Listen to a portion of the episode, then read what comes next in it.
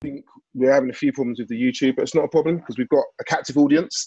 And um, what we'll do is that I will definitely upload this up to YouTube uh, once we have finished our conversation. But for those who have just joined us, uh, we want to welcome you. Uh, the the conversation today is very much about how do white led white majority churches engage with this issue of uh, COVID 19 and the disproportionality uh, which impacts uh, black and brown people, what we've seen across uh, the UK. And really, when myself and Robert started talking about this, it was prior to uh, the, the tragic murder of, of George Floyd and therefore uh, I think it's now taken even more significance on this conversation because we're in this we're in this place in this space where something seems to have shifted um, across the world. Uh, there are may, maybe a, a greater so much scrutiny, but there's definitely something which is going on where people are looking at race and racism in a way which I've not seen um, in, in my lifetime before. Um, and therefore, it feels only right that we have an opportunity to discuss what is the church response from a UK perspective. So, um, before we get in, let's just do some housekeeping. And uh, basically, what we're going to be doing, we're going to have a conversation and we're going to talk about the disproportionality around COVID 19 on uh, black and brown people across the UK. Each panel member will have an opportunity to to share their thoughts, um, and then we'll have a bit of q&a which if you guys have signed up to zoom you are very very fortunate to be in a position here where you get to ask some questions directly. Um, please tell any of your friends that we have had some problems with the youtube link. So this will be recorded and i will upload it tonight so everybody can engage with it that way. I think it's a really important conversation. Um, but let me just the first thing i want to say is that this evening's event is sponsored by a charity called power to fight uh, which empowers communities to end youth violence. Um, and while this event is free, um, I'd love to encourage you if you feel that you'd like to donate, um, just go to our go to the website, thepowertofight.org.uk, uh, and you just go to the donate page, and whatever you can give will be massively helpful. That money goes towards supporting families who've been impacted by this issue.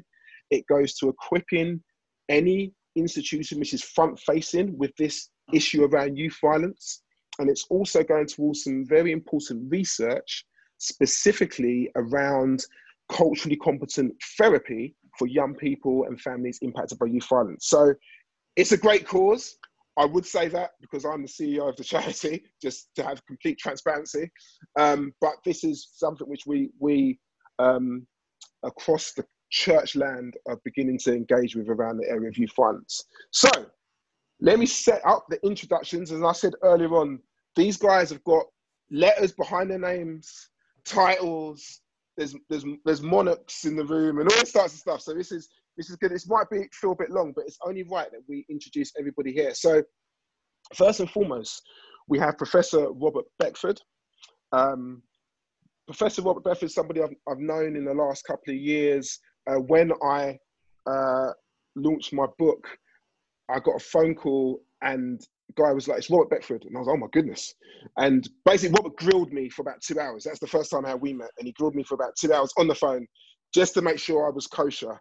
And I must be okay because he did endorse my book. So that, that was good. But Robert is a British academic, theologian, and currently a professor in religion and culture in the African diaspora in the Department of Theology and Religious Studies at Canterbury Christ Church Universities, whose documentaries for both the BBC and Channel 4 have caused debate among Christian and British religious communities. Welcome, Robert. Thank you. Our Thank second, you. No problem. Our, our second guest, uh, Dr. Elizabeth Henry, who until recently, very recently, was the National Advisor, Minority Ethnic Anglican Concerns, Lead, Mission and Public Affairs for the Church of England. That is a title. Um, and, and, and, doesn't, doesn't, we won't just stop there and former chief executive of Rota Race on the Agenda. Similarly, we met, I went and interviewed um, uh, uh Dr. Elizabeth for my book, And again, what I thought was going to be a short conversation turned out to be like a two hour conversation, which was brilliant for me and it was amazing. And also, I got her to endorse my book as well. So this is how I do it. I basically get in there and they endorse things for me. So that's great. Our third guest, um, Reverend Dr. Sharon Prentis, is the Intercultural Mission Enabler and Dean of Black and Minority Ethnic Affairs, Church of England, Birmingham, and Honorary Fellow, Edward Cadbury Centre, Birmingham University. Sharon is also author of the brilliant Every Tribe Stories of Diverse Saints Serving a Diverse World. We met at a, uh, a launch event for uh, my book last year in Birmingham. we were both on a panel, and it was one of those moments where Sharon has spoke with such eloquence and wisdom, and I was really scared because I was thinking, "Oh no, now I've got to say something um, as wise." I'm not sure I pulled it off, but Sharon was, was amazing. Uh, oh, thank you very much. And, uh, so it's great just to get to to know know her. Um, our, our fourth guest is uh, Dr. Chris Shannahan, is associate professor in political theology and director of postgraduate teaching, theology, politics, poverty, race, diversity, and activism at the Center for Trust, Peace, and Social Relations, Coventry University. Um, we don't know each other that well, but we do have mutual friends. And if someone had told me at school that I could have got a job with that title, I probably would have worked harder because it's got all the things that I love activism, race, politics, theology. So it's really great to have you on the panel as well. Um, welcome. Thanks very much, Ben. Thank you. And, and last but not least, uh, we are joined uh, by the Reverend Rob Wickham, who became Bishop of Edmonton in September 2015. He is responsible for four North London boroughs, which include Barnet, Camden, Enfield, and Haringey. Bishop Rob is also lead bishop for Alma, the Church of England's partnership with the Anglican Church in Angola and Mozambique. And um, again, uh, Bishop Rob and I have got to know each other over the last couple of years. Um, he is also one of the leads around youth violence for the Church of England. Um, and we've done a lot of work together around Power to Fight and hopefully continue to do some great work. His heart for young people and this particular issue is, is massive. So thank you so much also, Rob, for joining us. Thanks, Ben. It's a pleasure. Really appreciate it. So today, um, let's just, I just want to set the background very quickly and then we're going to get into some questions. Um, so it's really interesting that um, it's only up until this afternoon that the government report, which was promised to come out around the disparities in the risk and outcomes of COVID 19 report, only came out this afternoon. Yesterday, it was delayed. And why that is interesting is because before that report, I was asked to write an article for Premier uh, magazine, a blog, and um, I had already started just picking up through mainly as a pastor, but also um, just through friends and family that actually something was very strange about this disease, which seemed to be disproportionately impacting black and brown people. And and and this was just my um it's just my observation. This was just my observations. But it was basically something which I was seeing. And then all this stuff started coming out. All this stuff started coming out um uh through the press and stuff started coming out um around uh the news and government, which was suggesting that actually what we were seeing is that ethnic minorities in inner city areas were being disproportionately represented in this disease, but also in the front line. So there were more Black, Asian, minority ethnic people working in NHS, 20%, than there are in the general population of England and Wales, 14%, and 44% of all NHS medical staff being BAME. It is no surprise then that 63% of all healthcare workers who have died from COVID are also BAME. So for me, I was this is really what I was holding, and other people were kind of holding on to. And then a report came out today which basically said that death rates for COVID 19 were higher for Black and Asian ethnic groups than compared to white ethnic groups. So we had this Uh, we've now got this report that backs this up. When um, I started talking around this issue to Robert, I realized that Robert had done this documentary, very much looking at the black majority church's response to this issue. And uh, it's a great documentary. We'll put it in the chat if you have not seen it. Um, and what we realized very quickly was that actually the black majority churches had something to say about this. But what we what we weren't really hearing was about the white majority churches. So one of the things that I want to start off with um, is I want to just ask Robert if you can jump in and just first of all just summarize your documentary. Um, and I suppose the first question I want to kick off with is what is the biblical basis for us to be fighting racial injustice? And how should the church respond? Because we, we, are, we are really talking about a disproportionate amount of black and brown people being impacted by this.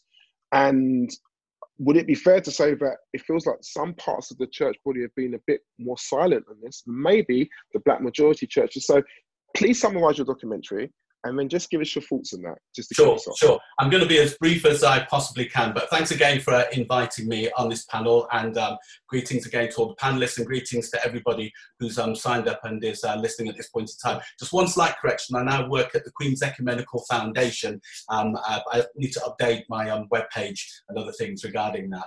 Two things then. First thing is we wanted to make a documentary that looked at black church, primarily black Pentecostal responses to the pandemic and the future of Christianity. And three things came out of this. One, that black churches at this point in time are not fit for purpose. And what we mean by that is they're not fit for doing social justice work in the community. The second thing we realized is that um, black churches need to do much more in terms of educating clergy so that clergy can more actively engage with the text, with scripture, with life, and uh, do the kind of work that's necessary to address the social inequalities. And the third thing that we realize is people in the pews actually want this. The people in congregations who are crying out for church leaders to be actively vocal and engaged and providing the tools and the vision for social transformations. That's the documentary. In terms of the biblical text, the way that I want to um, throw this out to all of our participants and my fellow panelists is to think about it this way. Firstly, scripture is contested. What Bible has to say about racial justice in our history in Britain has been contested. People have debated whether the Bible is actually committed to racial justice or working loosely towards supporting racial hierarchy. So let me just throw out two sets of texts that work in this debate. On the one hand, there are what we can call texts of terror, and these are the texts that have historically legitimated racism and racial hierarchy. Two in particular. The first one is from the Genesis story, Genesis 9:25. You know the curse of Ham narrative. Noah gets drunk, has too many um, pills, has a bit of wine, uh, uh, uh, some cider, gets drunk, uh, we're not sure exactly what happens in the text. His sons see him naked, and he curses Canaan. Um, doesn't curse Ham, curses Canaan. But that text has been historically used to legitimate black servitude.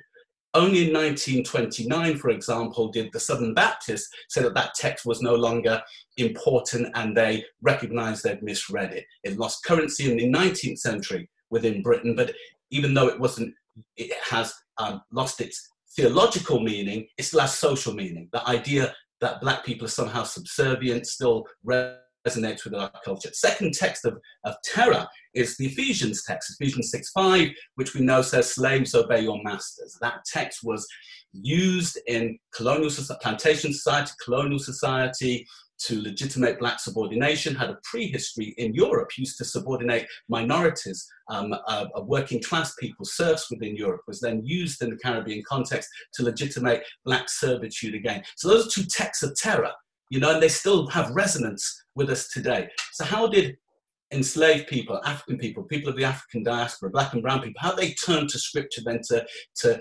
legitimate their their freedom, their sense of equality. Two texts in particular that are important in two biblical stories. First one is the Exodus narrative. The Exodus narrative, particularly Exodus 3, where God hears the cries of the people who are suffering social, economic, political bondage and liberates them. He says he's going to send somebody to free them. The Moses story comes into effect and Moses liberates them. That text is important for anti racism because it tells us two things that God is a God who is deeply concerned about oppression especially oppression where people are oppressed because of their ethnic identity or racialized identities. And secondly, that God is a liberator. And that's part of the Christian tradition. God is not blind to this. God is not indifferent. God is a liberator. And that text has a powerful resonance in anti-racism st- struggles in the African, African Caribbean diaspora. The other text, again, which is well known, comes from the New Testament. Jesus begins his ministry in Luke 4, 18, borrowing from Isaiah, borrowing from the Jubilee tradition. It's the Spirit of the Lord is upon me text. And as part of that introduction to Jesus' ministry, Jesus reintroduces the idea of, of liberation, of setting the captives free. And that text within African history, Caribbean history, African American history, has a powerful resonance with anti racist struggles because, again, it reaffirms the idea that God in Christ is concerned with liberating people, freeing them from all kinds of bondage. Now, the reason why I throw those two texts in and place them within a, a broader context is because we can't see this issue of COVID or the current issues around racial injustice outside of their connection to history, their connection to issues around gender, their, question, their connection to issues around class. They're all deeply interconnected. So the quest for liberation and uh, racism being part of that, that struggle has been read through those, those, those texts as part of a, a complex history of of interlocking or intersecting issues that we have to address when we address racism. So texts of terror and texts of liberation are, are part of our history, and we're still, in some ways, dealing with both of them. That's so helpful. Oh, I've lost you a little bit, Robert. Okay, that's it. That's yeah. my introduction. That's your introduction. Okay. Um, and then basically, just on the next part of that question, which we're saying, okay, um, should the church? I mean, you've you've amazingly as you as you would, you've basically looked at the reasons why we, we've got this conflict. Talk to me about the church response, though, because there is still a debate, though, isn't there, about whether church should engage with racial racial injustice. Yeah, I think there are three things at play here.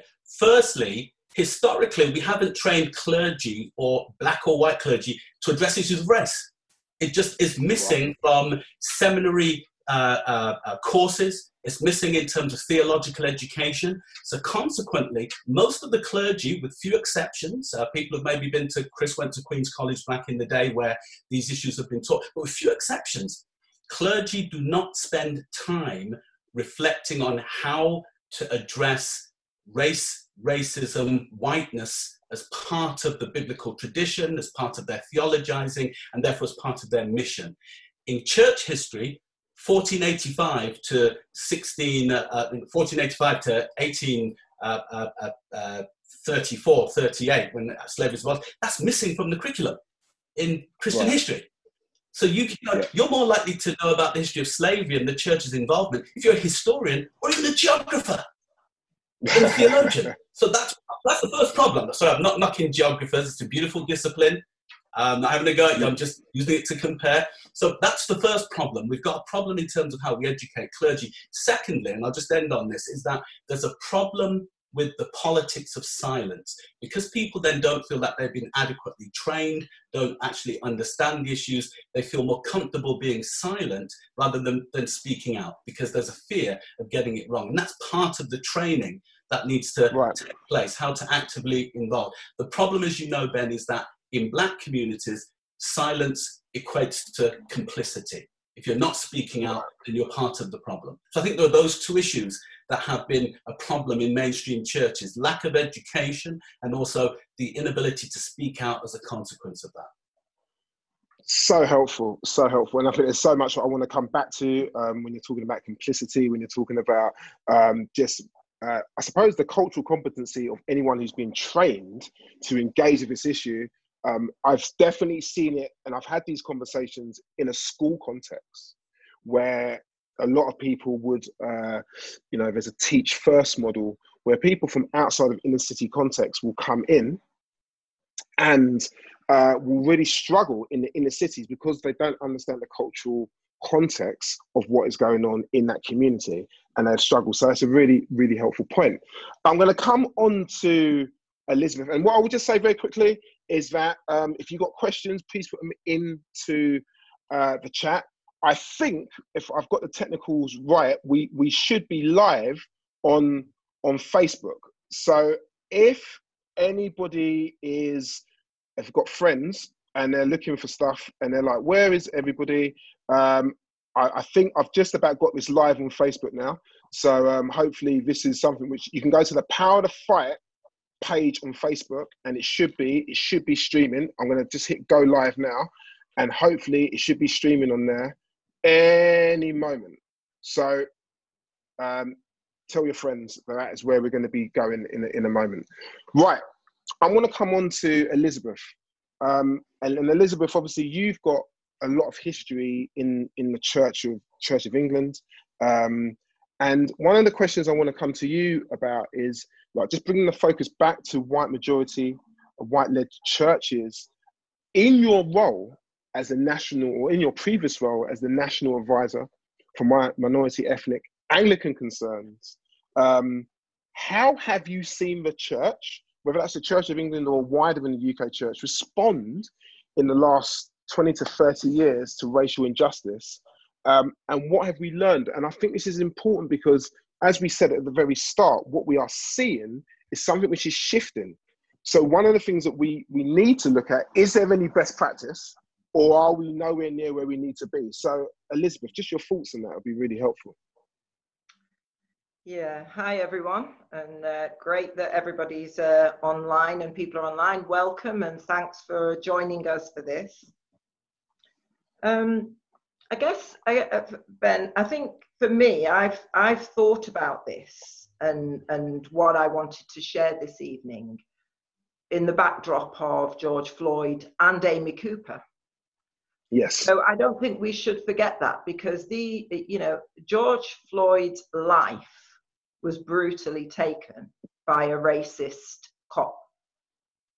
Amy yeah. Cooper, based on a very sim on very similar notions and the notions that I talk about, I think Robert referred to as whiteness and and or if I if I refer from your book and also the way that I tend to frame it, white supremacy was, two of the same things.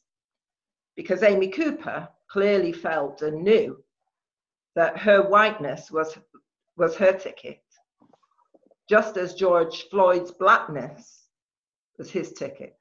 So for me, I thought about this as history is today.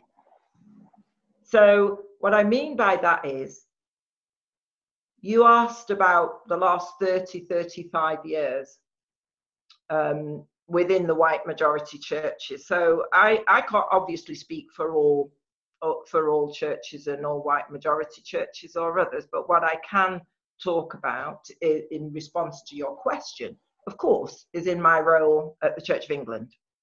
Sure. And what I felt there.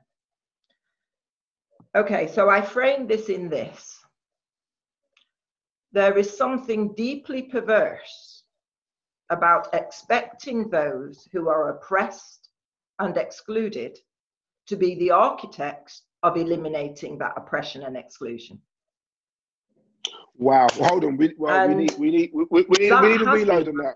We, please say that again because that is a very very powerful statement. Please say that again. Please say that again.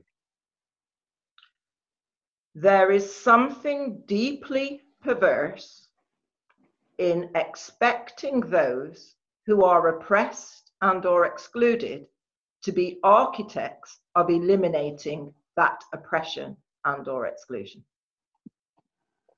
Yeah. And so I feel that, and I know that from my experience, we talk about not about us without us, and I think that that is absolutely correct. I don't think that we should, that white majority churches and or other society generally should be making plans or deciding what should happen about us without us but i still go back to the perversity and that has been sadly the case in the church of england and it's been the case in the sense of let's go back 35 years shall we and let's go back to, I'm sure most people on this line, and I certainly know the panelists will know, faith in the city. faith in the city was lauded as a watershed. It was received with great joy in that there it is in black and white, laid out before us. What needs to be done in order to be inclusive, and not just inclusive, because inclusive isn't enough, is it? Inclusive is, yes, having that place at the table, it's not having the voice, belonging. And faith in the city has been really used and again and again and again. And many of us, including myself, by the way, refer to it. And it's certainly referred to in the church.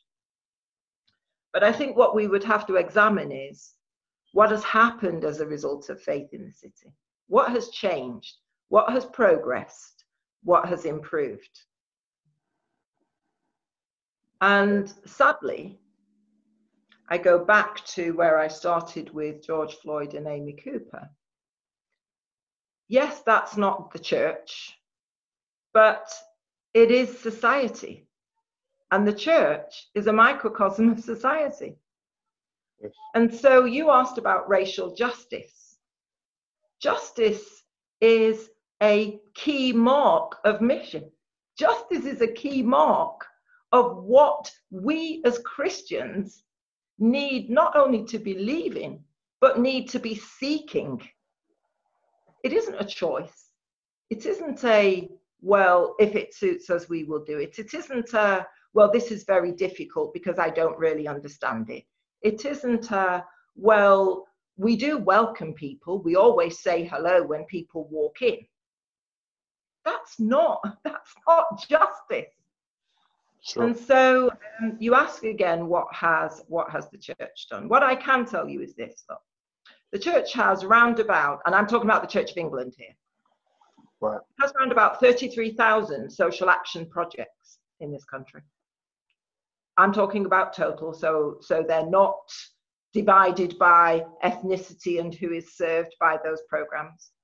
The Church of England has 16,000 parish churches. It has a presence in every community in that in that sense and it is the established church. And as such it has voice it has presence it has convening power it has influence power. And the questions have to be how will the church and how does the church and how will the church because i think we have to talk about going forward. How will the church use those powers in order to stand up for justice in order to say that racial injustice is not only wrong, there is actually a directive in the Church of England for clergy people, and it's called Affirming Our Common Humanity. And it talks about the sin of racism and why racism is wrong and what our responses to it should be. I don't know how many people know about that, and I don't know how many clergy are informed of that. But as Ro- as Robert says, when you know, I'm I'm I'm just going to go very quickly to. I've changed a little bit now from uh, from. I'm just going to go very quickly to what Robert spoke about in the black majority churches. These three points. Um, Rod, uh, Robert talked about um, the not fit for purpose.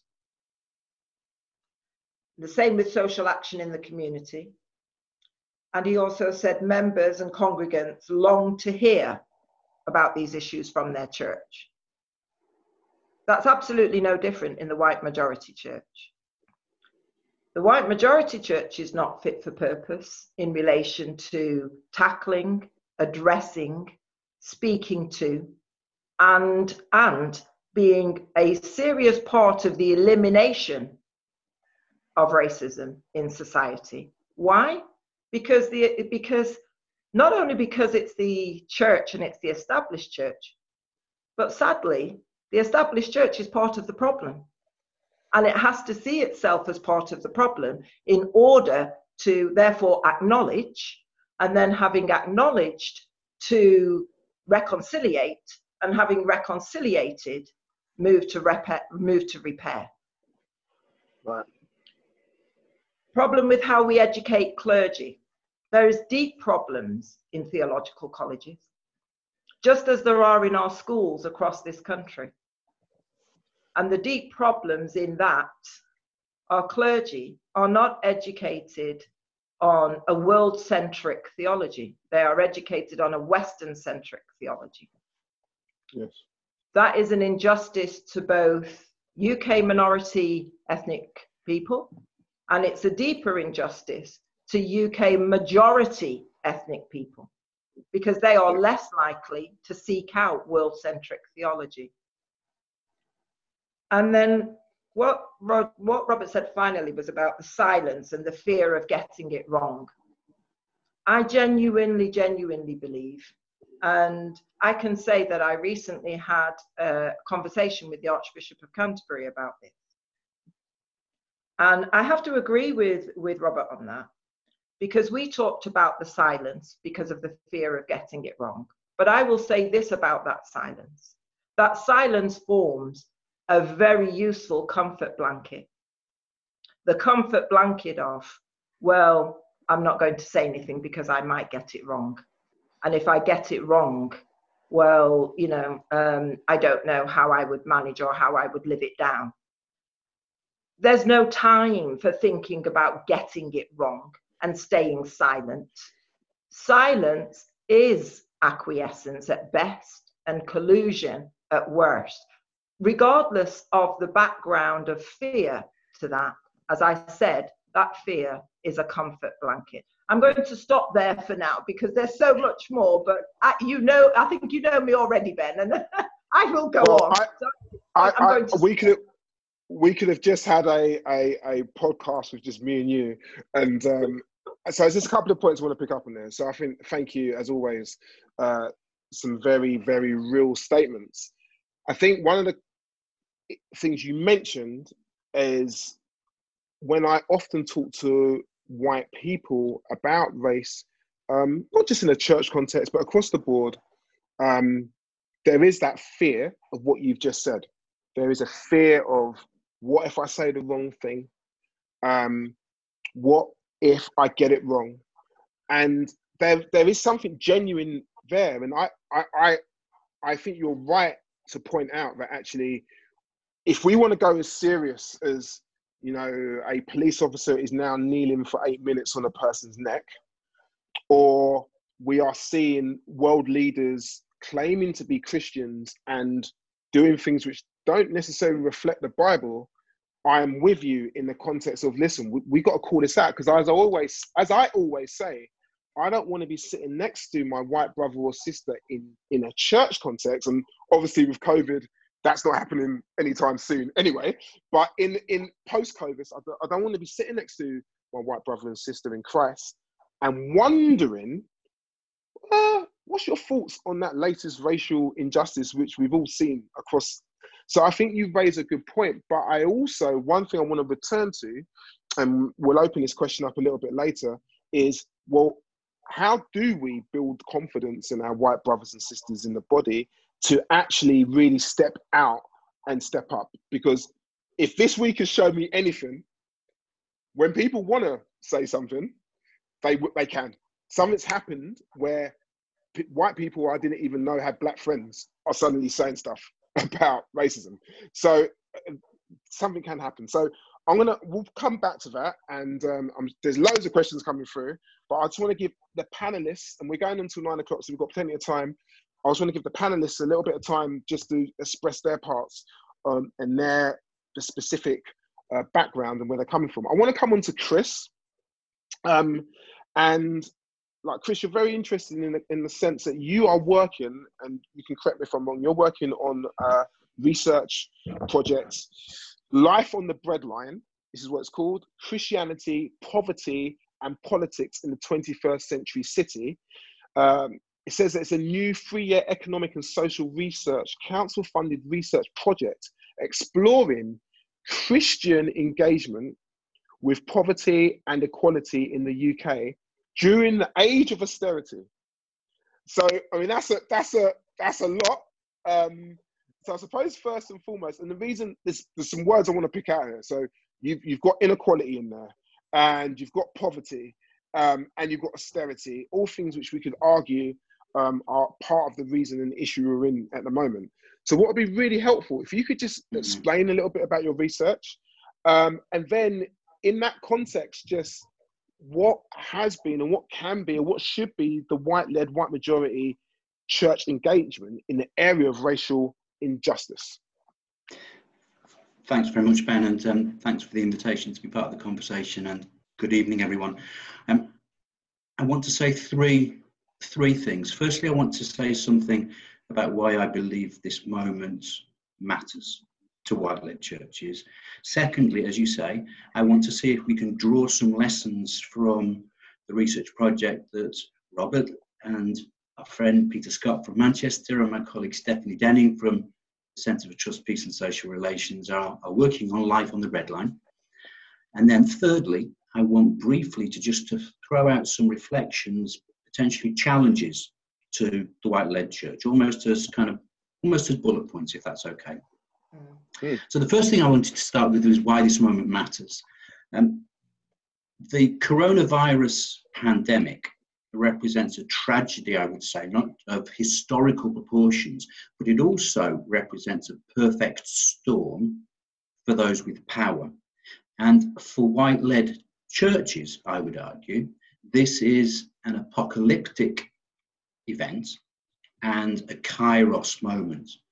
Now, those are big fancy words, so let me explain what I mean very briefly. Yeah, please, I believe please, that please this do, is, please do. I believe that this is an apocalyptic event COVID 19 because the coronavirus pandemic has revealed the unholy trinity that many of us knew was there but was living in the shadows. What I'm talking about is the relationship between racism, austerity, inequality, and COVID 19. Racism, poverty, and COVID 19. I think what we've seen is that the pandemic um, has revealed that unholy trinity. So it's now on show for all to see. This is a kairos moment, I think, as well for the white led church, because the pandemic is a moment of judgment, but also of opportunity for the white led church.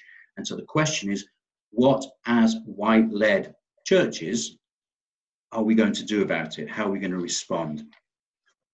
Um, as you said, my, my work as a researcher and my faith as a Christian revolves very much around a commitment to engaging with poverty, racism, and activism. And that revolves around the project Life on the Breadline. Um, since 2018, that has provided the focus for, for my work um, supported, as you say, by the ESRC. We've been developing a number of case studies in London, Birmingham, Manchester, surveying church leaders, interviewing church leaders to try and get at the ways in which churches are responding to growing inequality, growing poverty that we've seen during the age of austerity.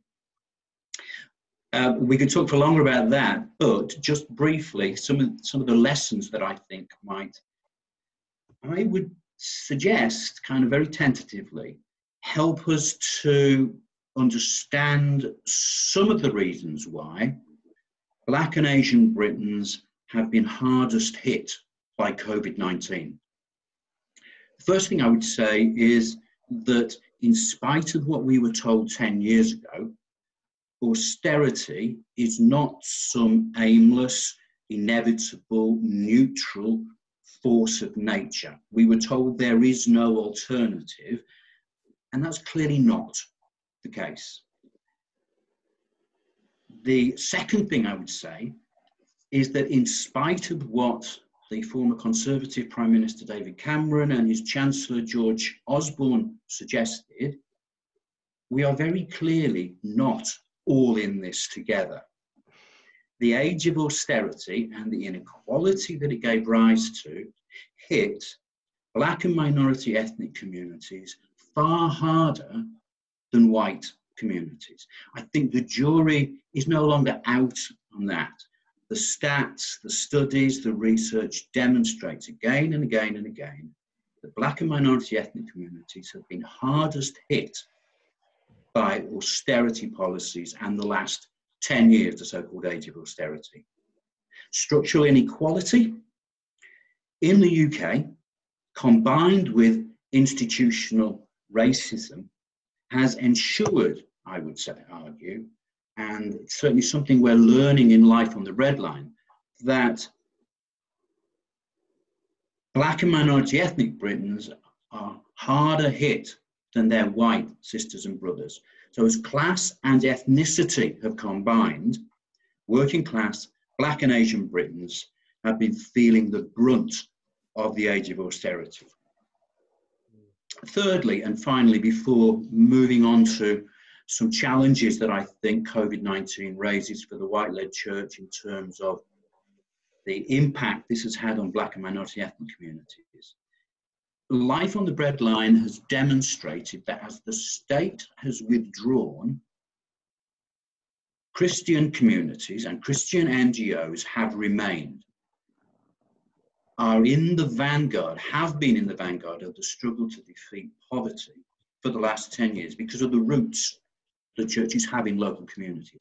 The question and the challenges in relation to inequality, in relation to structural violence, direct violence, cultural violence, and racism.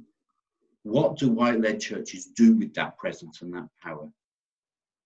I think that white led churches need to respond to five or six challenges finally, if we're going to answer that question. First, white led churches need to wake up to the enduring realities of white privilege. Now, that's not to say that all white people in the UK are wealthy and powerful. That would be unreasonable and inaccurate to claim that, because we all know on the panel that there are significant levels of social exclusion amongst many white working class communities. But white privilege, nevertheless, the church needs to wake up to that. Number two, the church needs to repent of its ongoing collusion with systems of inequality and with institutional racism. Number three, having woken up and repented, the church needs to be converted to an explicit and unequivocal commitment to the mission that Jesus outlines in Luke 4 and preach good news, not just to the poor, but to all who are oppressed. Fourth, the church needs to be unafraid as it becomes a prophetic movement speaking truth to power again. Fifth, the church must do more than talking the talk. White led churches are very good at talking. We need to walk the walk as well and put our money where our mouth is. And that means embodying God's preferential option to the oppressed in policies and practices and not just in the pulpit. Wow. Austerity and racism collide, I would suggest, in COVID 19. This is a kairos moment for the white led churches.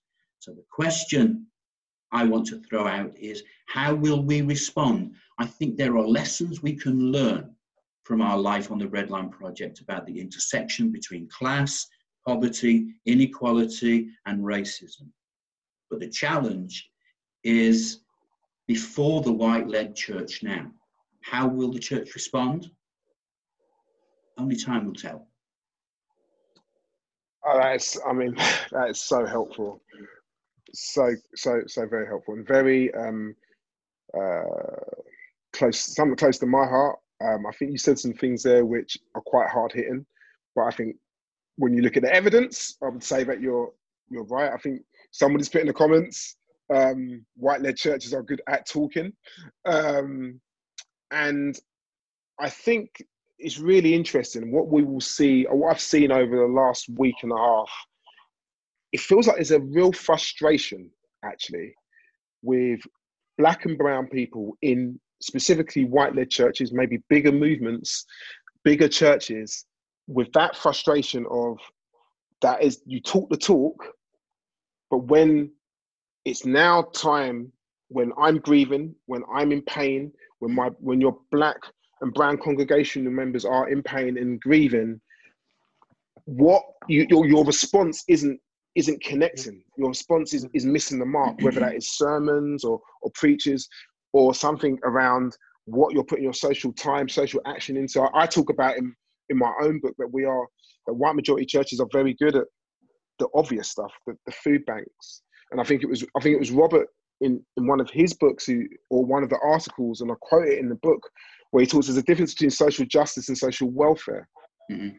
We are we're good those type of churches are very good at social welfare. Someone needs to be fed, feed them food bank, and that's biblical. You know, if we look at Jesus and we look at when people were hungry, he he acted very quickly. But then there's this other side of it, this social justice side of stuff, which it feels like some most churches are very uh, reticent to to to jump into. They they don't want to challenge the status quo. Um, and I know there is a there's a fine line between the church's responsibility. Are we talking about church and state, and church should have the power of the of of the of, of government? I don't think anyone's saying that. Well, at least I'm not. But there does seem to be a lack of social justice um, and or an impact of social justice, and I think that is something we should. Because now we found out, it feels like we've been exposed. The social justice issue around race, we don't quite know what to do. Mm-hmm. White majority churches don't know what to do. Uh, most churches don't know what to do. So that's a very helpful. I want to come back to some stuff, but I want to also bring in Sharon. Um, you've been you you and Rob have been very patient, and, and I and I appreciate that. Um, so, you know, you've just heard some stuff. You've heard from Robert. You've you've heard from Dr. Elizabeth. You, you've heard from Dr. Chris, um, sorry, I should say Professor Robert. Let me give you the right title, Robert. I apologize. Um, if I had professor in front of my name, I'll be making sure everybody be using it. So I, I apologize there. So you've heard from you've heard from these guys, and I suppose I'd be interested in just your thoughts. But can there, should there be a white-led response to racial injustice, or, or are we expecting too much of our white brothers and sisters? Um, should it be actually ethnic minority led? Um, especially in relation to what we're dealing with with COVID 19, but also the inequalities that we're seeing around the world, particularly with the racial um, injustice in the US, which we must also say is not just limited to the US. We have seen multiple cases in the UK as well. So should it be? Should we? Is it? Is it too much expectation for white-led churches, white majority churches, to step into this arena, or should we be empowered as the minority to to lead on this? Well, thank you, and thank you for inviting me to be a part of this dialogue, this conversation, which I think is long overdue. And um, I'm, you know, I'm of the age now where I've heard this rhetoric for years, and it saddens me, but also I have a, a sense of hope that, like you, things are shifting. Um, and um, you know, when I'm thinking about the next generation and our grandchildren, I think it's important for us to hold on to that sense of hope. I want to speak from my experience of working in Birmingham amongst the churches, um, the Church of England Birmingham, but also my experience of working across several dioceses in the Church of England. Um, I don't have easy solutions, and I think that is the nux of the problem. That actually it's not a white majority or black majority. We've already heard from our previous speakers about the paralysis that people often enter into in white majority churches because of the fear of getting things wrong. And also the, the sort of um, the lack of of understanding that can arise from black majority churches because of this quite rightly the need to protect to affirm and encourage their own congregants as well. Not just that but for other reasons and what we are trying to do in Birmingham is to look at not just a monocultural church or a homogenous church made up of one group of people, but we're trying to talk about intercultural church, church that is similar to the church from the first century, the early church. And now I'm not going to say that that's perfect, but you know, that's the definition of the original messy church. This thing takes work. this thing about what it means to live life together, to affirm and encourage each other, takes work. And, it, and I believe passionately it starts with the church on its knees, humbly before God.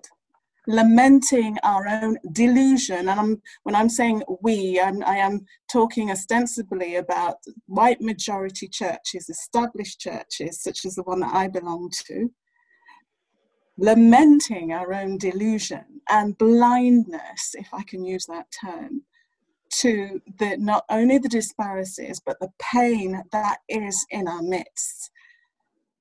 We have to look at that. We have to be able to talk into it and more importantly listen deeply to those who are being treated unjustly and those who experience the day-to-day pain of systemic violence.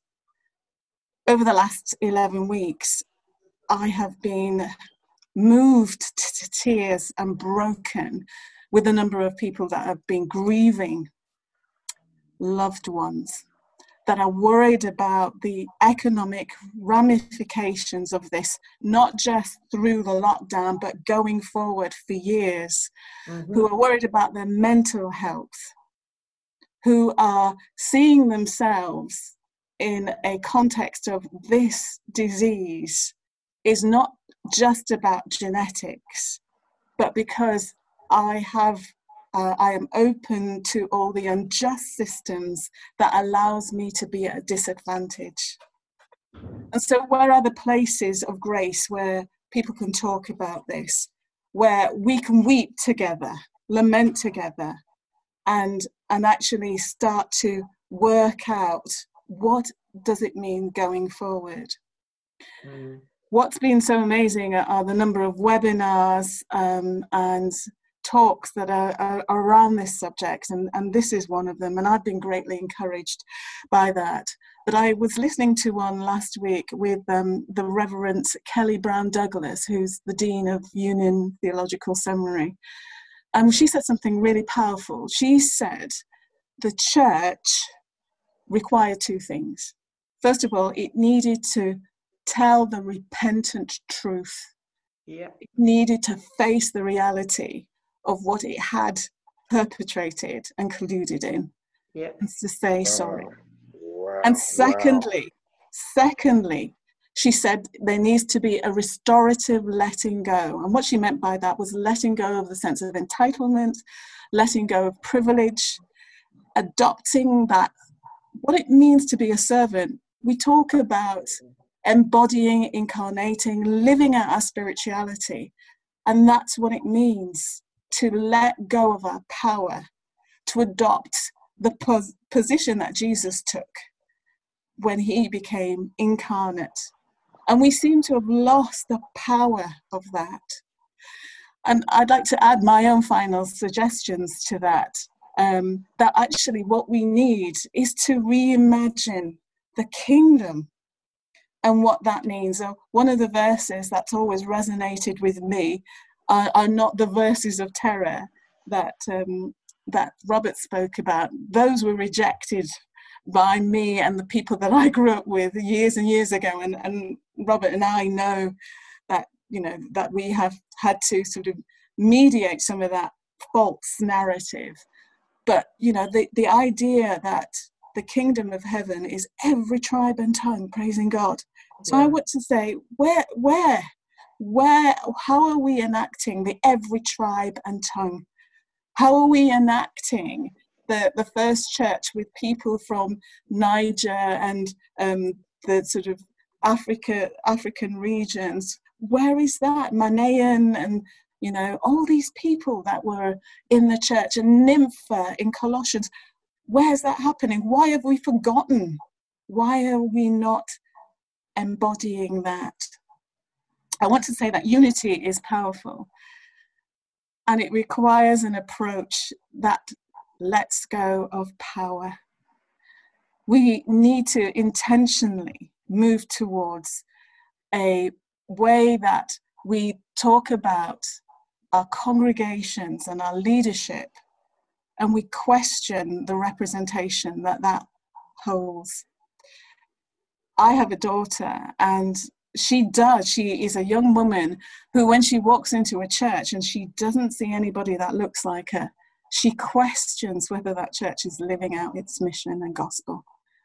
And I can't say anything against that because fundamentally her questioning has a resonance because we don't just speak it, we live it out, we practice it, we missionally embody what it means to be the people of God. And that always strikes me for the second and third generation. This cannot go on any longer. My telephone was hot today with brothers and sisters from right across the churches saying, How can we stand together in solidarity? What does it mean? And one of the things I say is do not look for assuaging your guilt by putting the burden on people of colour. Instead, if it is about fighting and dismantling unjust structures and systems, we have to dialogue about how do we do this together?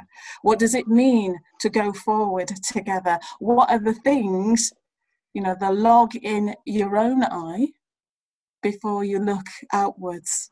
You know, this idea of mm. self reflection that we need to yes. practice before we go forward. And I just want to say one final thing reconciliation is not passive, reconciliation is active, it is about social justice.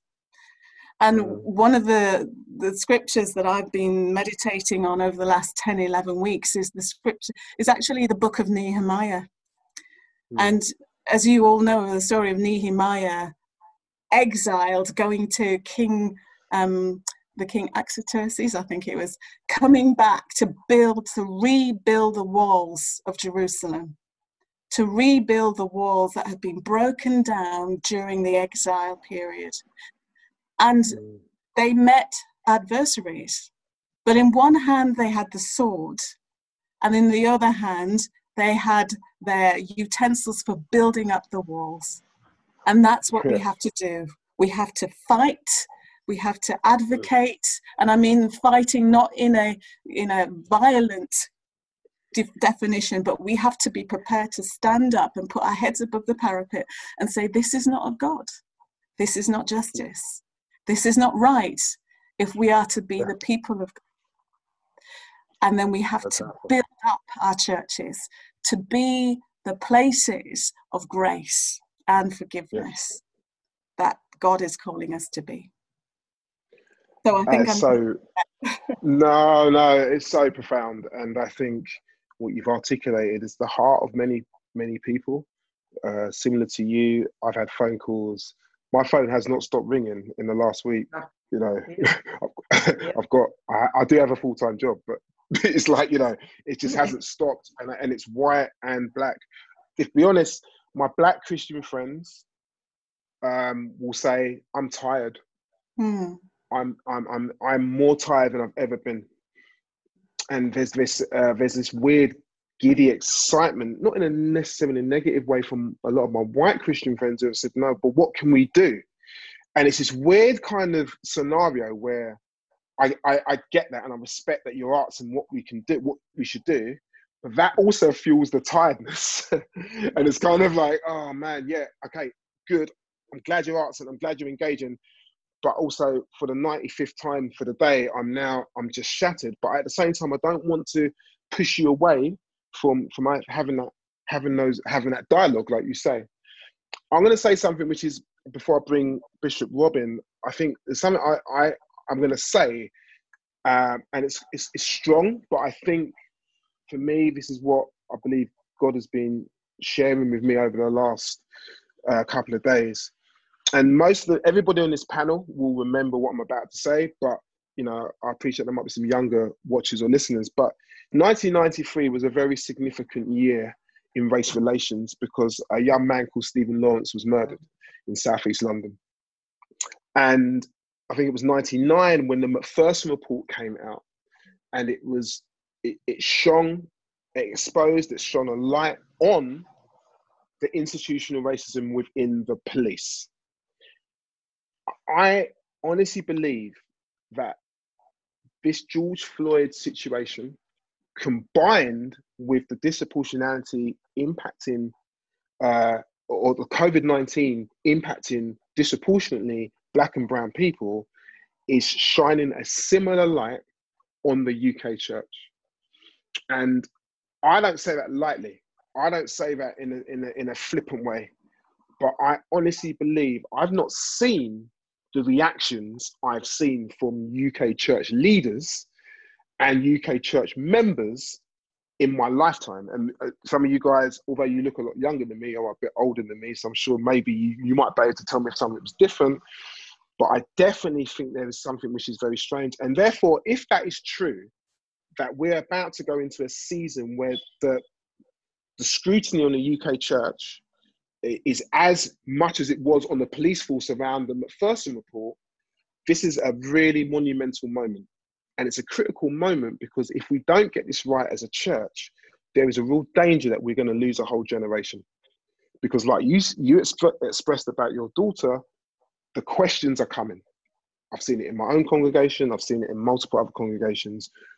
Where is the church? And this is what I'm trying to express to people. Don't miss this moment. Don't mm. miss this moment because there, mm. there's something shifting. So I just want to throw that in there. We can come back to that. Um, I want to thank you very much, uh, Reverend uh, Sharon. I want to bring in Bishop Rob. You've been very, very patient. Um, and I always feel underdress when I see you Church of England guys with the collar, and you got a, a jacket, suit jacket on, and you know you, you just you're just looking suave. So thank and you very to be much. honest, I got shorts and underneath, so I just. ah, wow. Okay, you've just destroyed everything. That's cool. That's fine. But I, I think it's, it's so important to hear from you because you are uh, the only white clergy we have on on this panel, which wasn't like a deliberate thing. Uh, but you know, you're you're somebody I would call a, a friend, and therefore, I really want to just ask you, as a senior member of the of the Church of England and a white man, I suppose, what is the desire of the church? You can speak specifically about the Church of England because that's where you are your base to engage with this issue of racism. Uh, what is currently happening and what are some of your personal and, and, and corporate challenges when it comes to engaging with racial injustice? Thanks, Ben. Uh, and can I just share, as other panelists have done, it's such a privilege to be here with everyone today. It really is. And I've one of the great things about going last in terms of, of, of, your opening statements is that you can rewrite your talk as you're listening to other people. I'm, I'm, very grateful for your honesty, and I'm also hugely grateful for the challenges which you've set. I, I, I feel them very deeply. Um, just three sections, uh, if I may. Can I just talk a bit about me? Is that all right? Uh, um, you can. I'd like to talk a little bit about the Diocese of London, the context in which I'm in at the moment, and then I'd like to share something um, about some insights around Pentecost, because for me, Pentecost is a critical key part of, of our response to these issues. So, in terms of talking about me, if I if I if I if if I'm able, um, Dietrich Bonhoeffer, when in prison, asks a big question of who am I, and that's a mm. question which I I respond to rather a lot, and and and so I have to be really honest as we begin or as we're part of this conversation today.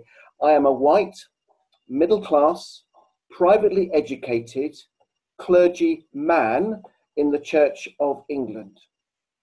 There are many others like me because we tend to get the, the positions of power in the Church of England.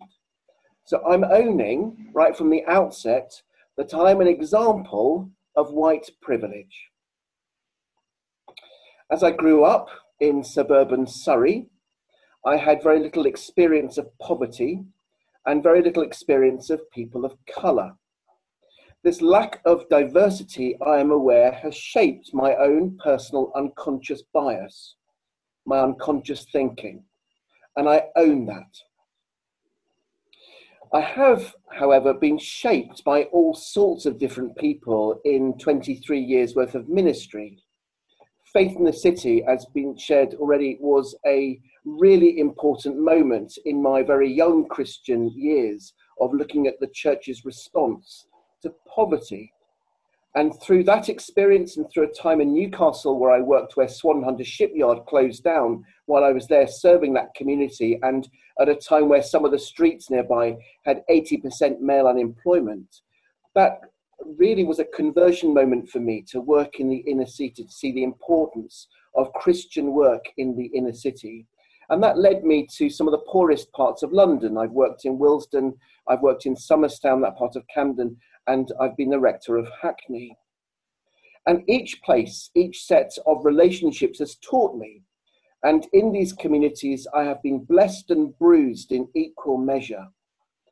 Currently, as Bishop of Edmonton, as you've heard already about the, the, the, um, the boroughs that I serve, I also am the lead bishop for ALMA, the partnership between London, Mozambique, and Angola. And this link unequivocally reminds me that I am not the global majority, that Jesus is at work across the world. And the reality is that the average Anglican is black, is a woman from sub Saharan Africa earning less than $4 a day. It's a very different reality from the Church of England. But I'm also honest to say that each place where I worked, in the different churches where I've been, clergy and leadership teams were predominantly white. And I say all these things about me because I recognize that I'm part of the problem. Mm-hmm. So tonight, it's a privilege to be here as a bishop because I also recognize, as Elizabeth was sharing earlier on, that as a bishop, I have leverage. I have power to change a culture. And I believe that we and I in the church in London must. The inequalities are all too stark. When I look at the posher parts of London, the white majority actually parts of London, where you've got no COVID related deaths, and Somerstown, where I was a parish priest, I think the last count was 17 COVID related deaths in there of poverty. The figures show us so much. And so I'm here and I am listening. Uh, but I need to choose where I spend my time and who and what shapes me as a bishop. And how do I recognize and challenge white privilege? And through those things, I hope not just to be the problem, but also to use the influence that I have to be part of the solution. Now, in the Diocese of London, we are 500 churches across 17 London boroughs. And we've recently discerned a vision to be a church for all Londoners because we recognize the body of Christ is for all Londoners. Now, this is a challenge because we need to have a reality check. 1.7% of the population in London attends an Anglican church in London, whilst 8% of people profess to be Christians. Most Christians are not in the Church of England in London. However, we believe it's right that we are together can be God's mighty prayer for the world. And as such, that requires greater collaboration working for the common good across our communities. Therefore, a vision is telling, I think, the Church of England to listen, to challenge and change the nature of who makes up the us, who is the Diocese of London, and perhaps to be honest about who is othered in the Diocese of London. And there's a power dynamic that Sharon was reminding of us earlier on at play. And yes, there are strategies at place. We all love a good strategy in the Church of England. There's all sorts of thoughts which are going on. I'm aware and plans that we've put in place across the diocese in all sorts of uh, different ways. And I might have an opportunity later on, if you so wish, to go through what those look like. But I'm very aware that culture eats strategy for breakfast. And therefore, the idea is that we try and change the culture that we need. And that culture change needs to be one which is intentional, learning through COVID, listening to the cries of the poor, because we have a presence, of course, in those places. And I'm absolutely aware that when we follow frameworks around culture change, the sort of work that uh, John Kotter describes Uh, and certainly, I, I was uh, learning much more about him from someone called Georgina Graham that I work with in the Diocese of London uh, just uh, yesterday. What does that framework, what does that culture change look like? And as we've been reminded, prayer is a key part of that because prayer leads to a change of heart. It comes to leads us all, it seems to me, to a place of repentance and willingness to, as Henri Nouwen reminds us, give power away to make room for others. So, therefore, prayer should confront with truth to reconcile and not other the unknown. And that is what prayer is about, again, it seems to me. So there's some work which is taking place across the Diocese of London to help us do that because the vision tells us we can't keep the way we are if we are to be truly a church for all Londoners. We are not currently a church for all Londoners.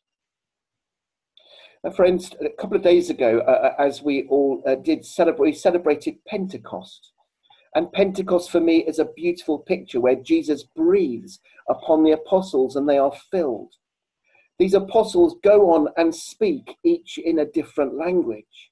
The message of Jesus Christ becomes global, outward looking, sent out, filled with hope. The same Jesus, of course, that brings us, calls us to repentance, and asks us in his forgiveness to do things differently, to build a different kingdom. The breath of Jesus is life giving to the world.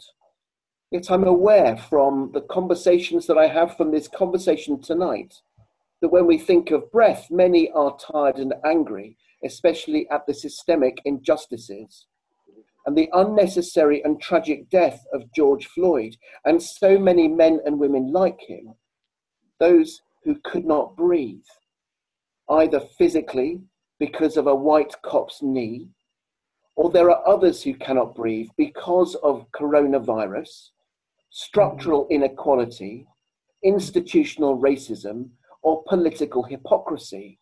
And these must be named for what they are. And it is right for bishops and others to name them for what they are. And Pentecost for me is the prophetic message, message that drives us because it is an image of inclusion, of humility, and of powerlessness. This is a moment of liberation where God's gifts are given freely to all, bringing to light the messiness and complications of our lives and enabling us to be better citizens of God's kingdom. Pentecost impacts also how we choose to live, the decisions we make. And of course, I'm aware that through COVID 19, we've all seen some extraordinary moments where Christians have worked together in their communities to support brothers and sisters in times of need, particularly in our poorest of communities. I don't want to rest at that because this is not enough, although I rejoice in this. Because together we must name the underlying reasons as to why such projects are needed in the first place. Given that COVID 19 has been proven to hit the poorest and people of colour the hardest. This is a justice issue. This matters to God as all life, black life matters to God. I don't think the answer will just come from a focus in the Church of England upon church growth. And I'm conscious that the feeling focusing only on church growth comes from a place of fear of losing influence from deep within. But I do believe this sense of it does come from our focus upon justice, that mark of mission, which drives us not to action in the first instance, but to listen.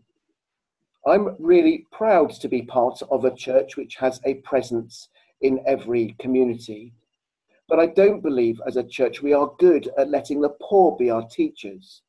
A lot of our communities are ones which are done too. And I pray that we become communities where we work alongside each other, listening deeply to each other, as we shape policy, as we shape focus, and as we shape vision for our churches. And it's in that sense of listening, the sort of contextual safeguarding that Ben speaks so profoundly and powerfully about, which is a key aspect to our ongoing mission and development if we are truly to remain as a church for all Londoners, in my instance, but I'm conscious that this is right across the globe. My dear friends, I'm grateful to be here. I've been quite nervous about being here. I'm grateful to be here, and I'm here to learn to be shaped by this conversation. And I pray that through this conversation we are prophetic. Let's together dis- discover something of God's truth. Because, my friends, we are all equally made in the image of God. Together we are God's. We are Pentecost. We are an image of Pentecost.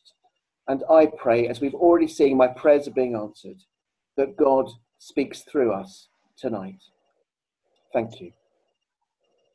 Thank you so much, Bishop Robert. Uh, it's very profound. Um, it's an absolute privilege just to hear all of you and your, and your, and your views on this.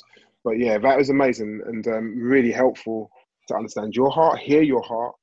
Um, also, just the honesty and the acknowledgement that uh, there's a lot to learn.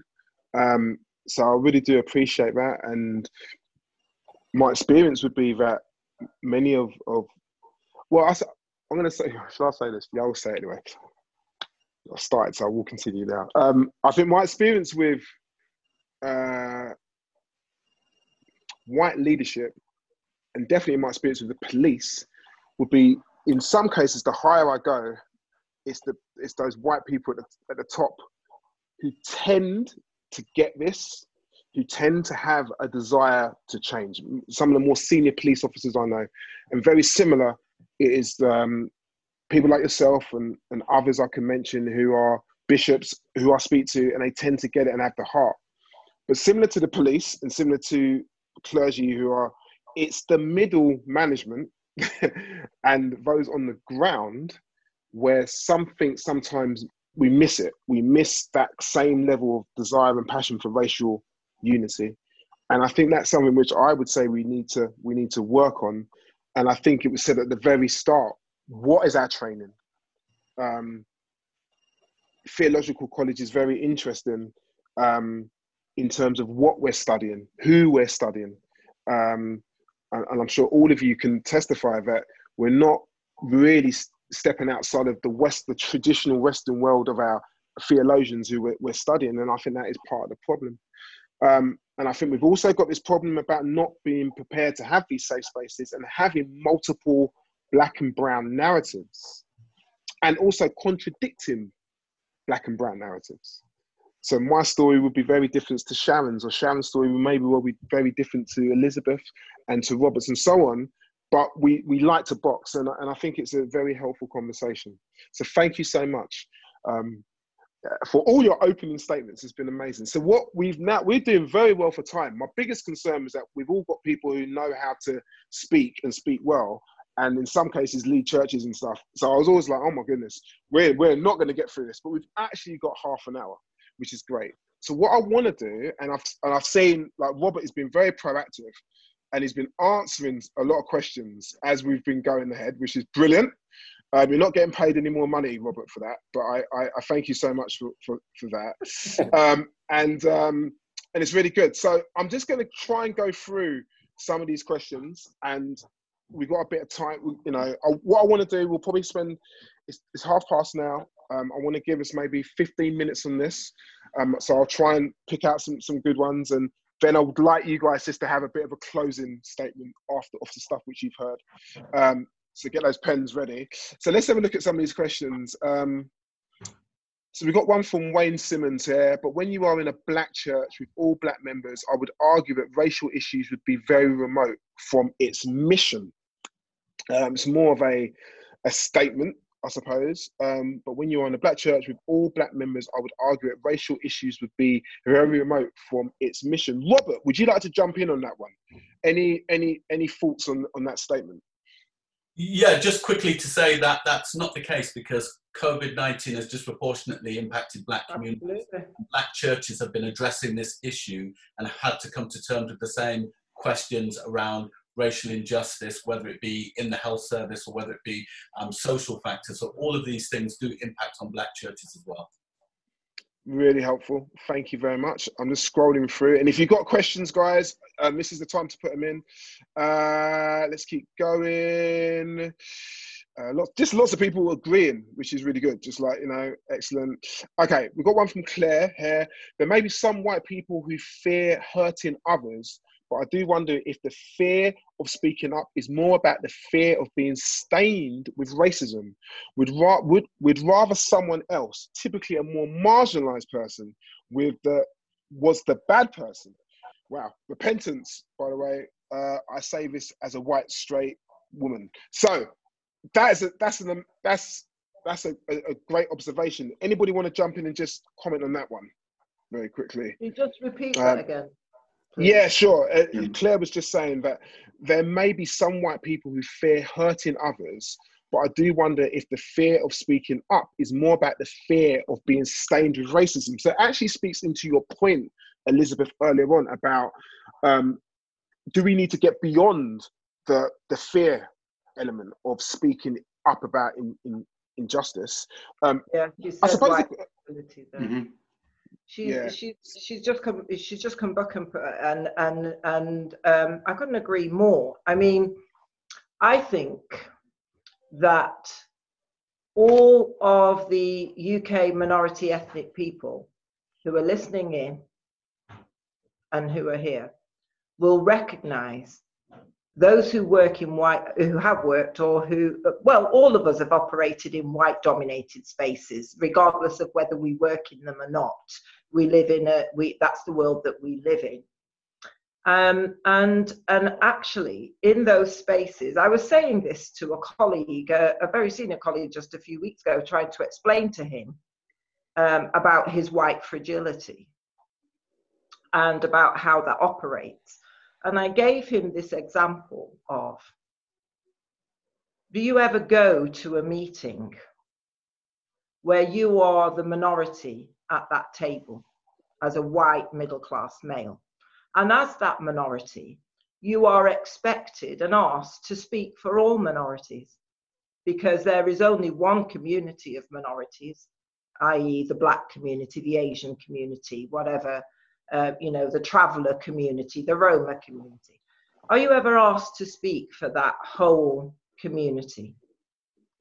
And in doing so, knowing that your peers around that table are feeling very uncomfortable with what you're saying. And so, what you do is you spend an awful lot of time phrasing and framing what you say in order not to disturb, upset, make them uncomfortable, or, or in other words, to protect their white fragility. And we all know this. We talked about code switching before uh, we actually went live. And we do a lot of code switching.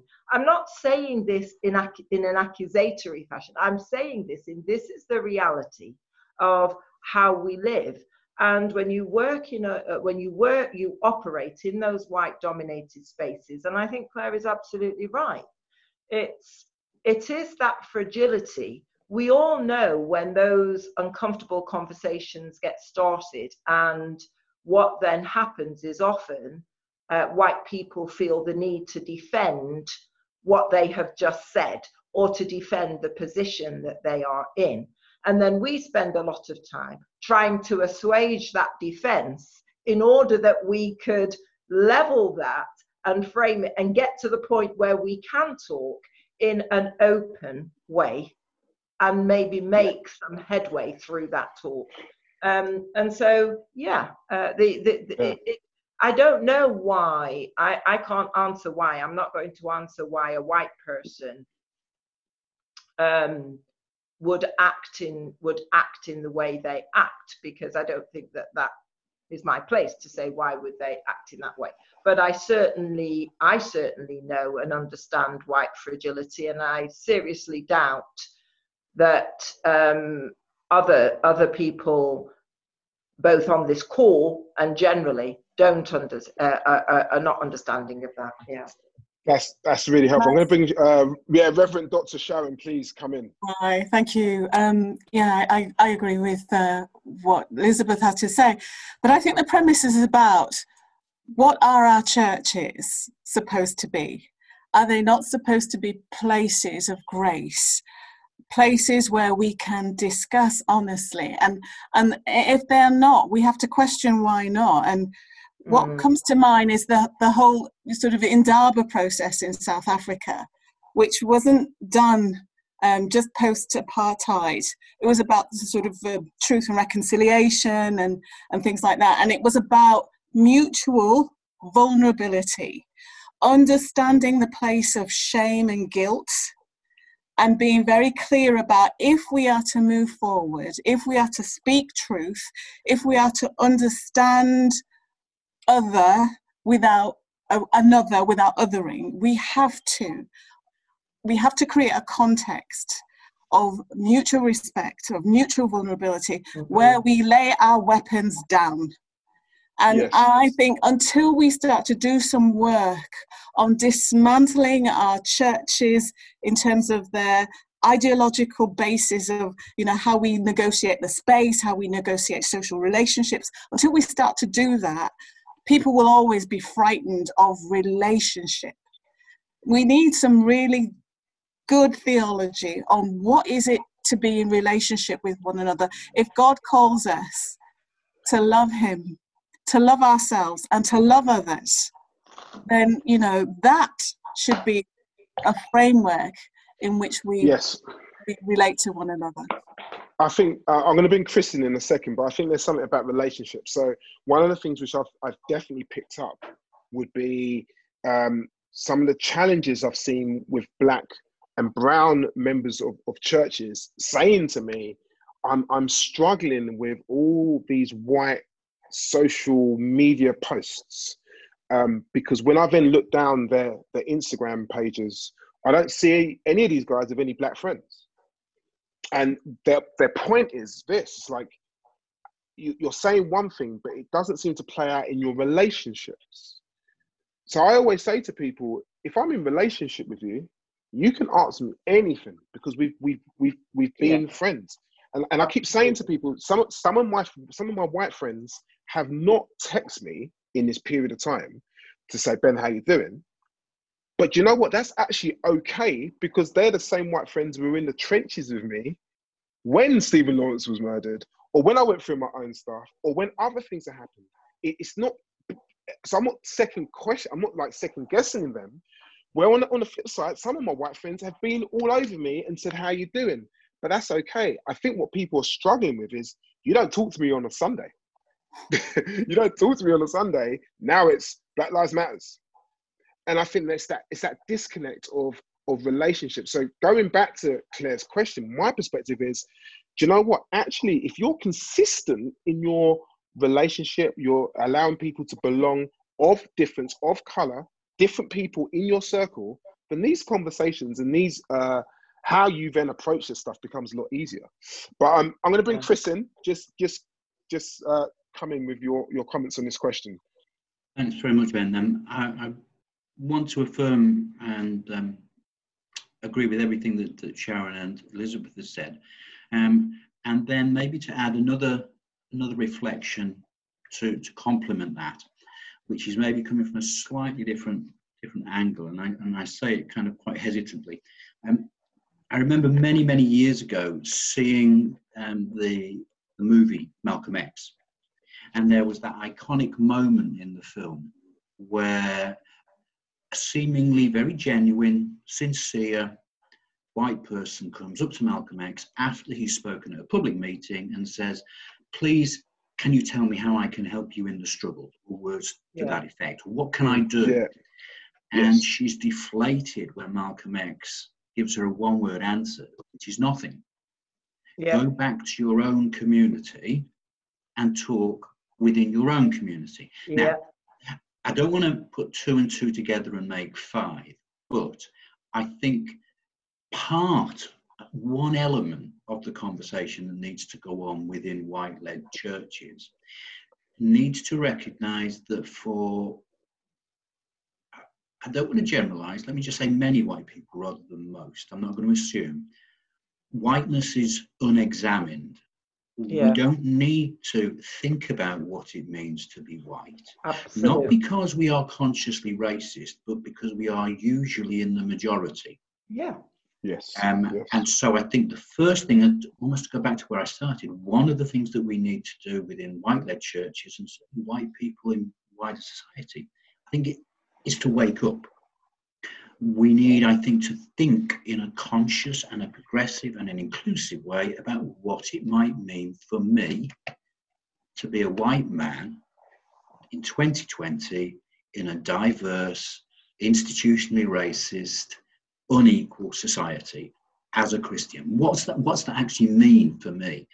Because if I don't have that internal conversation and that reflection with other white sisters and brothers, I think one of the things that Robert has written in the past is we don't have that kind of conversation. We leave whiteness to the far right. Yeah. Yeah. There Yes. needs to be an alternative vision of what whiteness might mean. Um, That's a great point. I think part of that is recognizing that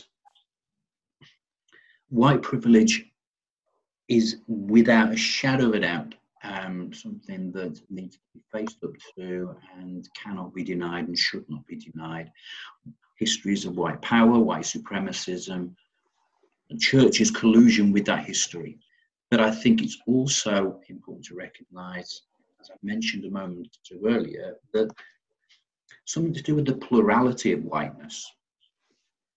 So to talk about white people, my next question is, well, are we talking about Irish people? Are we talking about Polish people? Are we talking about, Yes. do you know what I mean? So there is a plurality, I think, that's somewhere.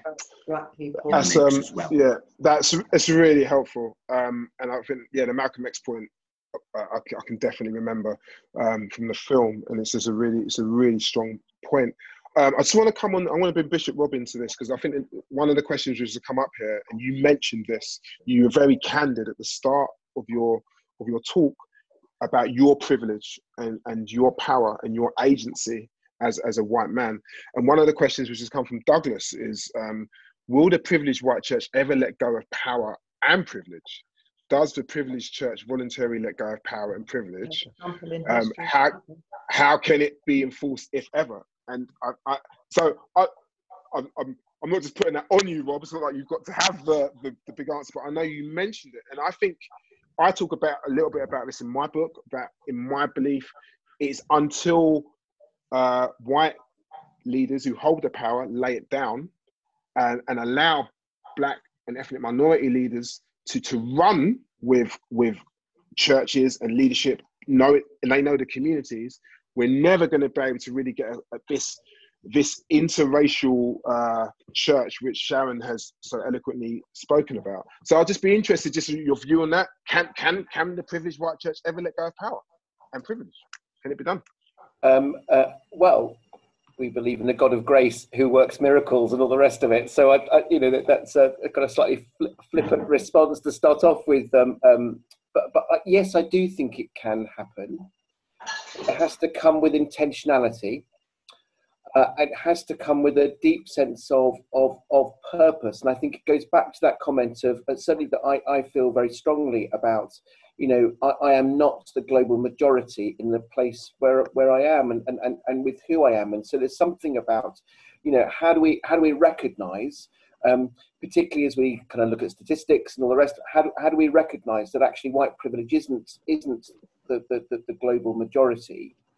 Um, and then I think there's a there's a question of to what extent, and I'm just thinking of the Church of England for now, you know, if if numbers of those attending Church of England continues to do the you know to go down as as, as they seem to be doing, um, and in London, you know, if we're 1.7 percent of the population and eight percent of the population are Christian, then actually the, the, the focus it be, becomes for me about how do we become that mighty prayer for the world which is about sort of saying actually it is the church. How it is the church that's at stake not eh, not becoming defensive. I, I, you know my job isn't to save the church of england. My job is to proclaim the good news of jesus christ who transforms unjust societies and transforms communities that's my task it seems to me Mm-hmm. that comes from a deep rooted sense of discipleship and, and, and calling So if anything, I, I, noticed it came up on the chat earlier on. You know, if anything, that the that, that you know it leads us to a place of of, of being on our knees mm-hmm. and recognize the places of influence that we have, but also recognize that actually, you know, uh, the, the, Church of England as such isn't the, the, the extraordinary um, institutional power that it once was. And so, therefore, in order for Christ to speak, in order for, for, for, for, for Jesus to be wholeheartedly at work in our communities, then actually there has to be a laying down of power, which actually encourages us with a deep sense of, of, of ecumenism and you know, a deep sense of wanting to work alongside different denominations and, and, and for the sake of the wider communities. Because for me, if 8% of the population are, are, are committed Christians in London, then actually my focus needs to be on the 92% who aren't.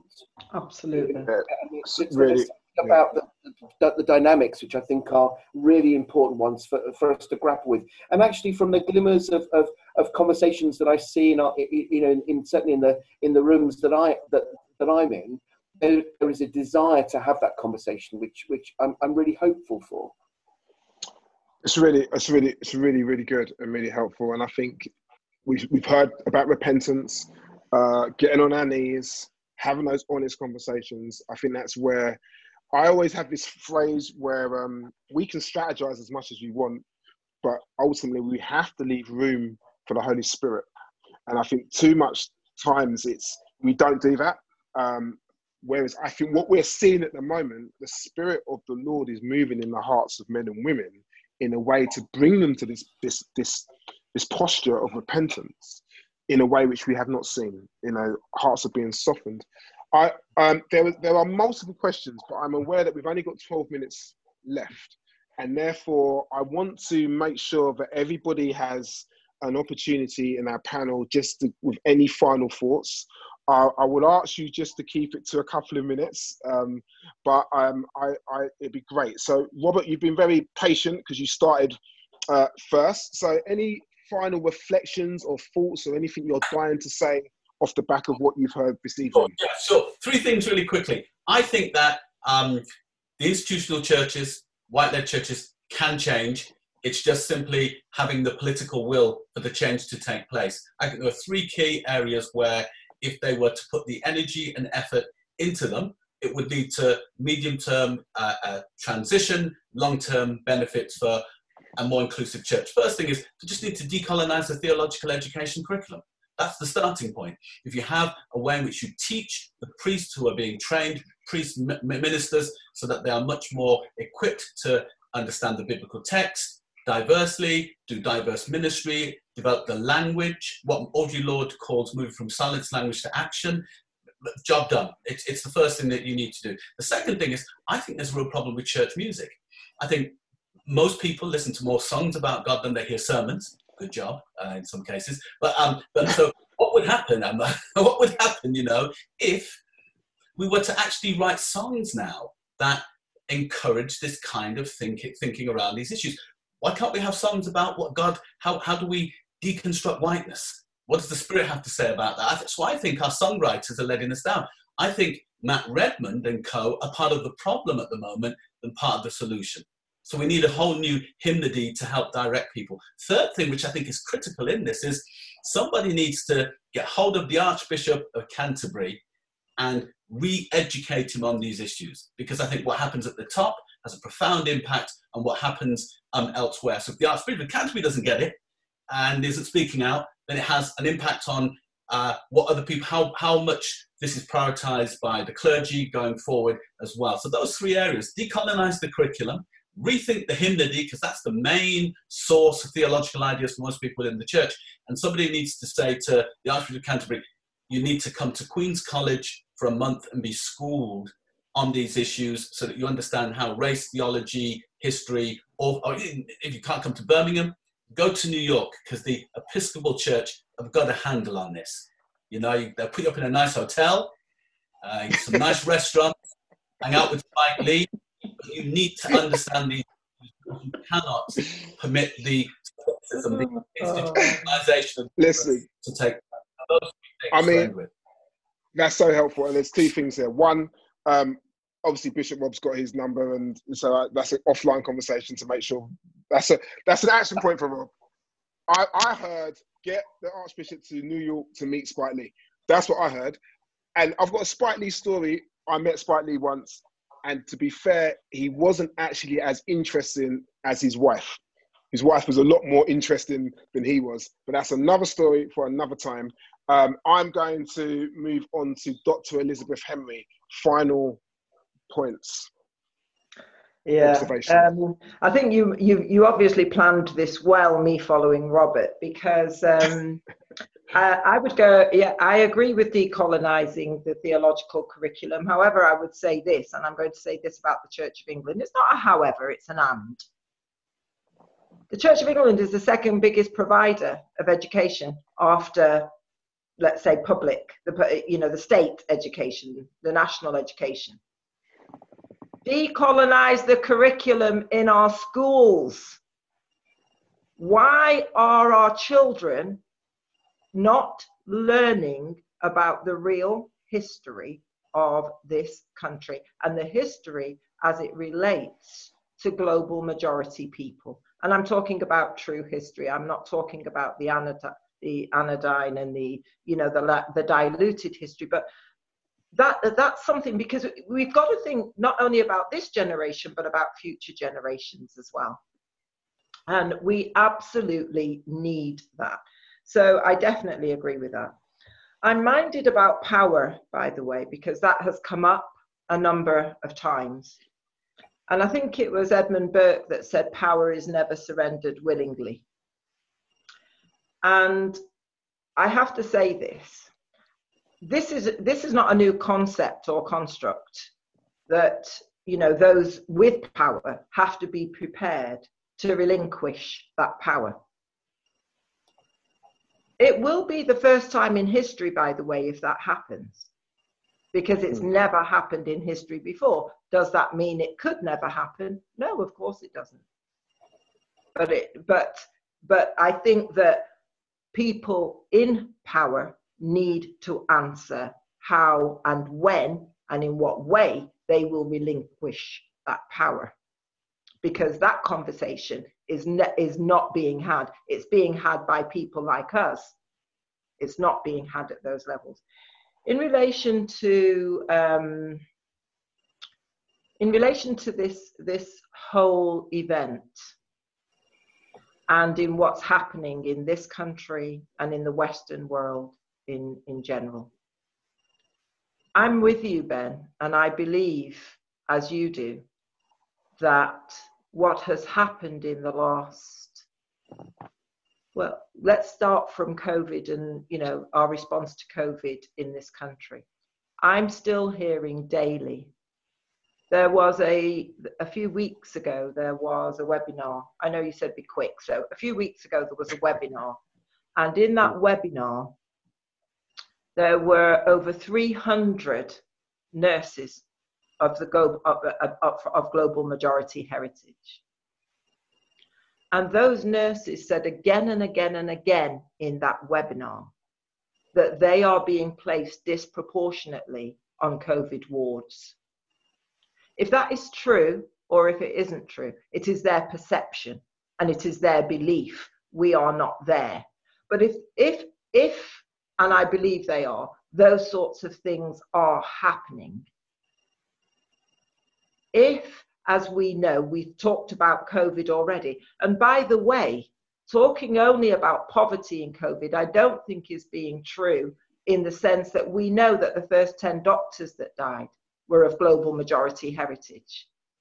And so it, it, it's what I am saying is yes, poverty is a huge and major role in this, but there is a there is a race role in this that is yet to be unpicked. And I'm talking about COVID, COVID-19 here.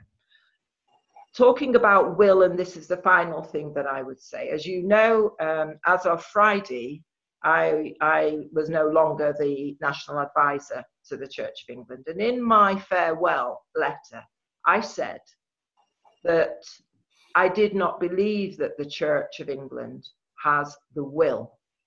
I believe that in principle, the Church of England definitely wants to be and is aiming and thriving to be a church for all.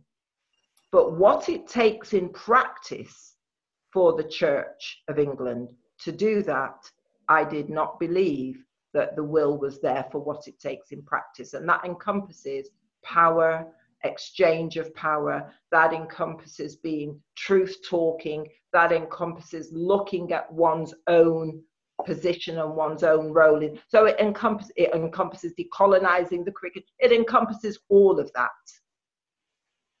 And i hope and pray i want to be wrong. I want to be very very very wrong about this.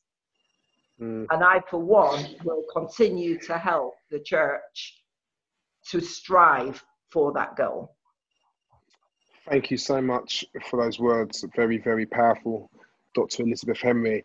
Um, I will go on to uh, Reverend Dr. Sharon Prentis.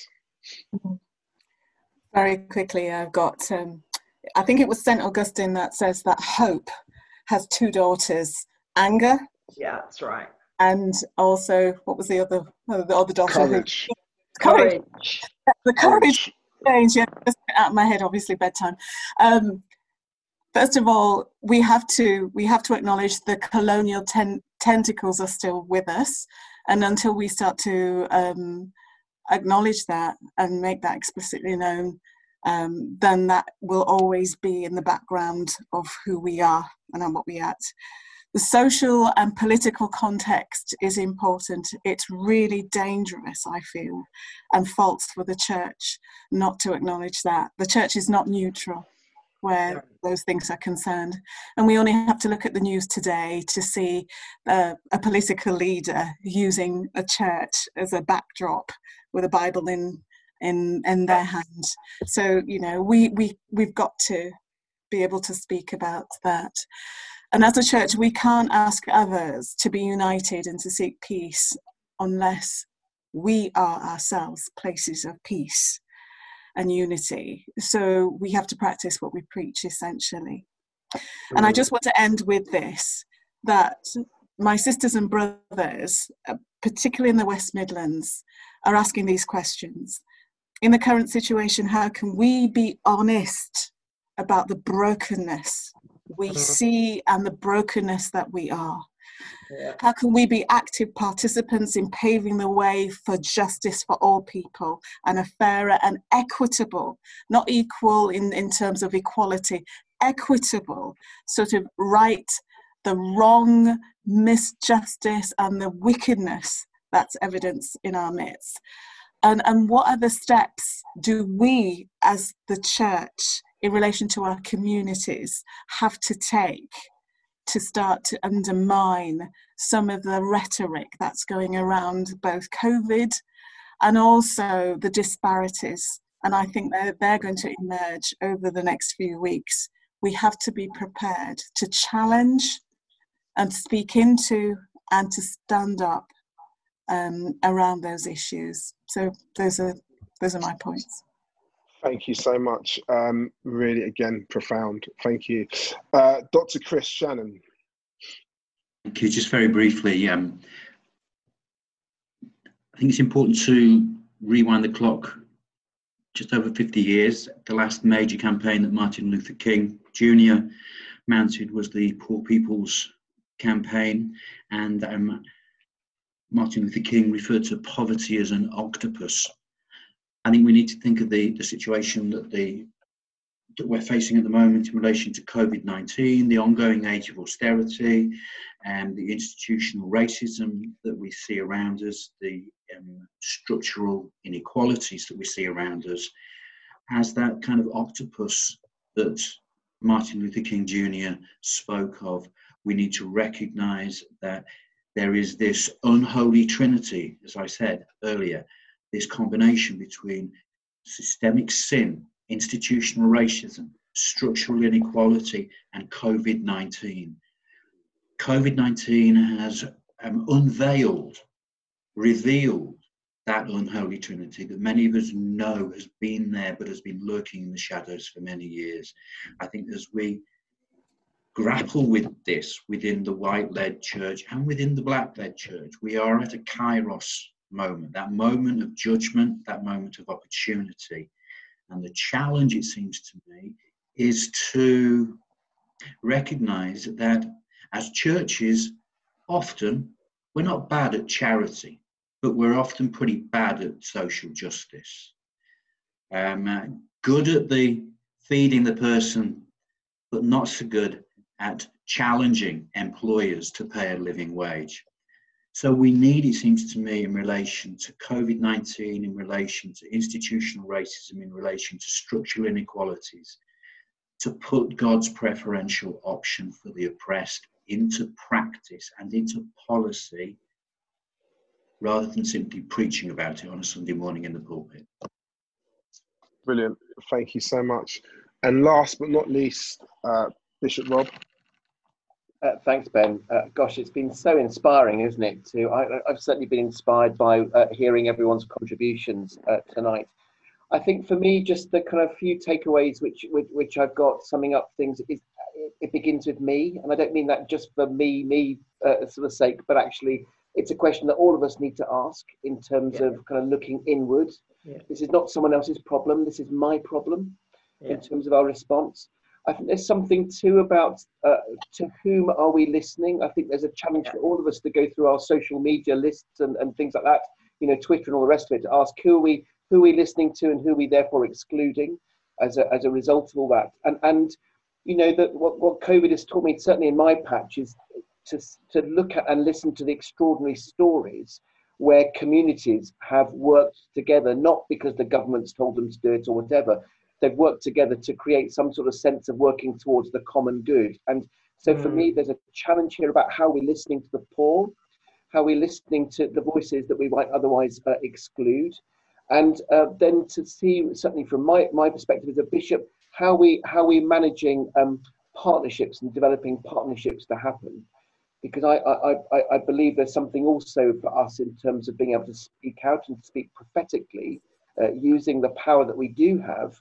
Um, but we can only do that if we can speak about traction and we can speak about actually the reason why we're sharing this is because this is what's taking place on the ground level alongside everyday people. So there's a, there's a listening to local communities that needs to take place. Uh, um, but then there's also how do we how do we be prophetic from those partnerships uh, which get pulled together. Uh, and yeah. you know, it's a lifetime's work. This won't happen overnight. I'm, I'm, I'm very aware. It's a lifetime's work, and, and I'm certainly up for the challenge.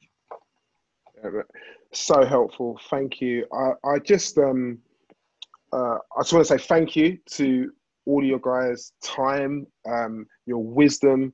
I've personally found this really healing.